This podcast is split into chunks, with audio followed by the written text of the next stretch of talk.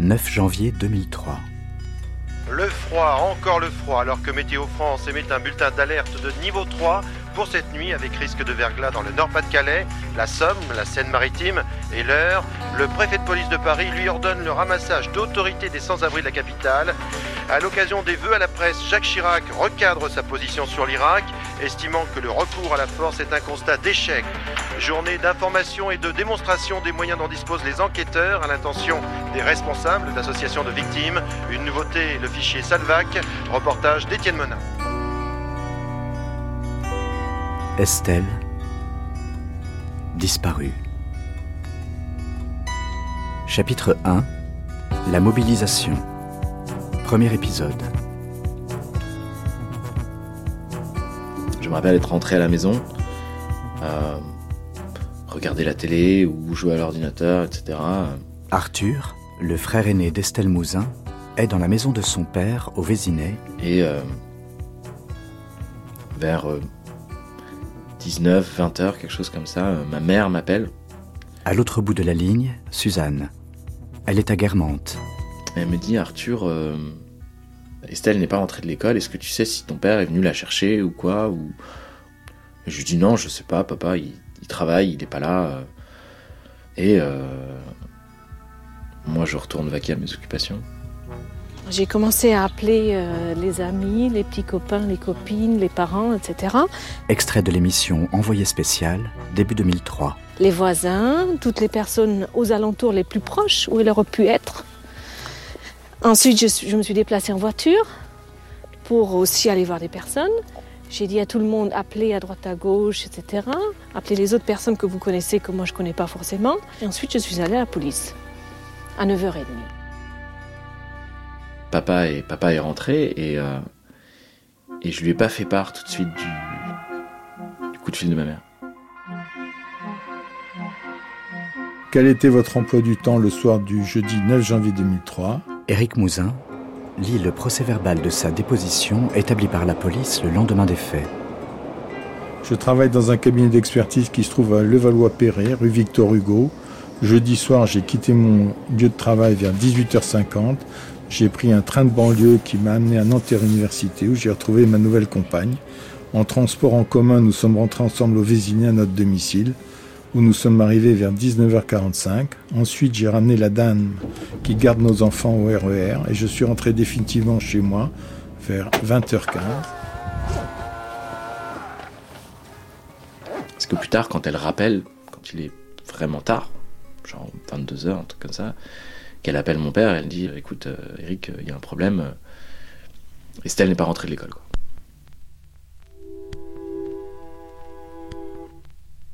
Quand sa mère m'a appelé pour me dire qu'elle n'était pas rentrée de l'école, je me souviens très exactement de ce que j'ai ressenti. L'impression que ma colonne vertébrale venait de se transformer en un bloc de glace. Et immédiatement, cette évidence, Estelle a été enlevée. Et là, euh, là, euh, bah, tout le monde se demande un petit peu ce qui, est en train de se passer, quoi. Parce que ben, ben, à 22h, on rentre pas de l'école. euh, Là, à 22h, ça commence vraiment à devenir inquiétant. Et je sais que maman avait lancé tout le truc derrière, c'est-à-dire qu'elle elle commençait à aller à la police, etc. Et sur le coup, moi, je me suis absolument pas rendu compte de ce qui s'est passé. J'ai réfléchi très vite. Il avait neigé. Extrait du livre d'Éric Mouzin, Retrouver Estelle, paru en 2007. Les routes allaient être verglacées. Les bouchons habituels seraient aggravés par les conditions météo. Partir aussitôt pour Guermantes ne servirait à rien. J'ai appelé un ami policier. Je lui ai demandé de se rapprocher de ses collègues du commissariat de Lagny, dont dépend Guermantes. Il est à peu près 23 heures. Je m'apprête à aller me coucher. Je reçois un coup de téléphone. Eric, dans un état. euh, Christian, est-ce que tu peux m'aider? Est-ce que tu peux m'aider? Ma fille a disparu. Euh, Alors, je, lui explique gentiment que, ce n'était pas mon métier premier, mais que je vais me renseigner. Donc, son épouse venait d'aller porter plainte au commissariat, je crois que c'était Lani à l'époque. Et, et elle avait porté plainte en fin de soirée. En fin de soirée, c'est-à-dire une fois que le- les services euh, journaliers avaient terminé leur travail. Donc, euh, on raccroche, j'appelle le commissariat de l'ANI sans trop me présenter, je tombe sur un, un collègue qui était très gentil. Le seul objectif que j'avais, c'était de m'assurer que la plainte avait été prise en compte et qu'elle n'ait pas été traitée euh, par- par-dessus la jambe. Bon. Et je tombe sur un gars qui était très, euh, très impliqué dans tous ces états, parce que lui avait compris que si la plainte avait été déposée à 18h, il aurait pu mobiliser euh, des, fonctionnaires en activité, enfin, et que là, battre le rappel, il fait nuit noire, il fait froid. Donc je le rappelle tout de suite pour lui dire que, d'abord, il, était le bienvenu au commissariat, parce qu'il souhaitait aller sur place. Je me souviens très bien de ce soir-là, et je me souviens très bien qu'en fait on allait se coucher, Estelle, la demi-sœur d'Estelle Mouzin. et, euh, et qu'en fait ma mère était dans notre chambre, elle nous lisait une histoire, et que du coup mon frère était à côté de moi, et on était dans ma chambre, et qu'Eric donc est venu et a toqué et a demandé à parler à ma mère de façon très dramatique. Et en fait je me souviens qu'on a rigolé, et qu'avec mon frère on était énervés, et qu'on disait mais Eric euh, pourquoi tu nous déranges pendant notre histoire, on est en train de s'endormir, enfin c'est notre moment avec notre maman, euh, pourquoi tu viens nous déranger quoi? Quand Eric arrive, je vois bien que il est assez bouleversé et inquiet. Dominique, la compagne d'Éric Mouzin. Je me demande ce qui le secoue à ce point-là. Et puis, je crois qu'il y a un moment de d'insécurité, mais surtout un moment d'incrédulité. Qu'est-ce qu'il dit? Hum, C'est c'est tout simple. Il dit euh, je euh, je viens d'avoir un appel de Suzanne. euh, Estelle n'est pas rentrée. Je ne sais pas ce qui se passe. euh, il faut que j'aille voir. euh, voilà. Ma mère, quand elle est revenue, je, je sais plus exactement ce qu'elle nous a dit, mais je me souviens qu'on a commencé à comprendre. Moi, je sais que dans ma tête, c'est toujours euh, bon. Je continue euh, à garder. euh, on finit ce qu'on fait, ou est-ce que je me précipite Et ça va être ça très souvent, en fait. On sent qu'il se passe quelque chose et nous, on sait pas. Yann, le demi-frère d'Estelle Mouzin. Je me souviens de l'effervescence juste après et juste euh, l'in- l'incompréhension. Et je pense que tout le reste, euh, je l'ai- je l'ai je l'ai effacé, je pense. Je pense pas qu'elle nous ait dit directement Estelle a disparu, c'était pas ça parce qu'on s'est endormi très calmement, mais je pense que c'était euh, bon, Estelle n'est pas encore rentrée, elle doit être chez une copine, on a du mal à la retrouver, machin.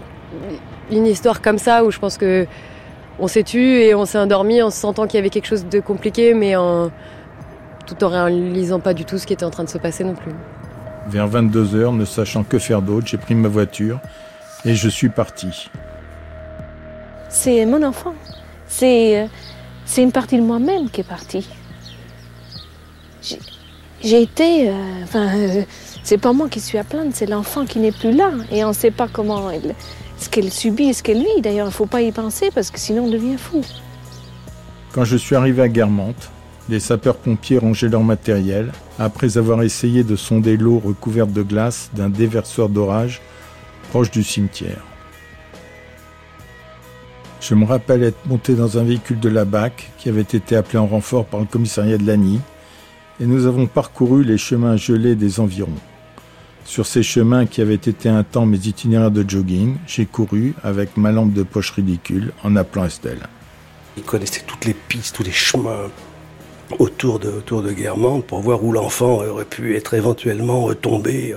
Il y avait encore des, des- des- lacs qui étaient un peu gelés. Enfin, il y avait pas, pas, pas beaucoup de gel, mais il y avait. euh, et voilà, c'est euh, cette soirée-là pour moi a été abominable parce que je savais tout, enfin, intuitivement, on peut parler d'intuition, que si on trouvait pas une trace ou un élément, euh, un témoignage, un élément à charge ou à décharge sur cet enfant, eh bien, euh, la route serait longue. Nous avons tourné en rond jusque vers 2 heures du matin, puis les policiers ont décidé de re- suspendre les recherches. Je me suis retrouvé seul dans ma voiture. Je ne me souviens pas comment je suis rentré à la maison. J'ai essayé de dormir auprès de Dominique. Je pleurais, je donnais des coups de poing dans le matelas. J'avais conscience d'un univers en basculement. C'était le jeudi 9 janvier 2003. Depuis, plus rien.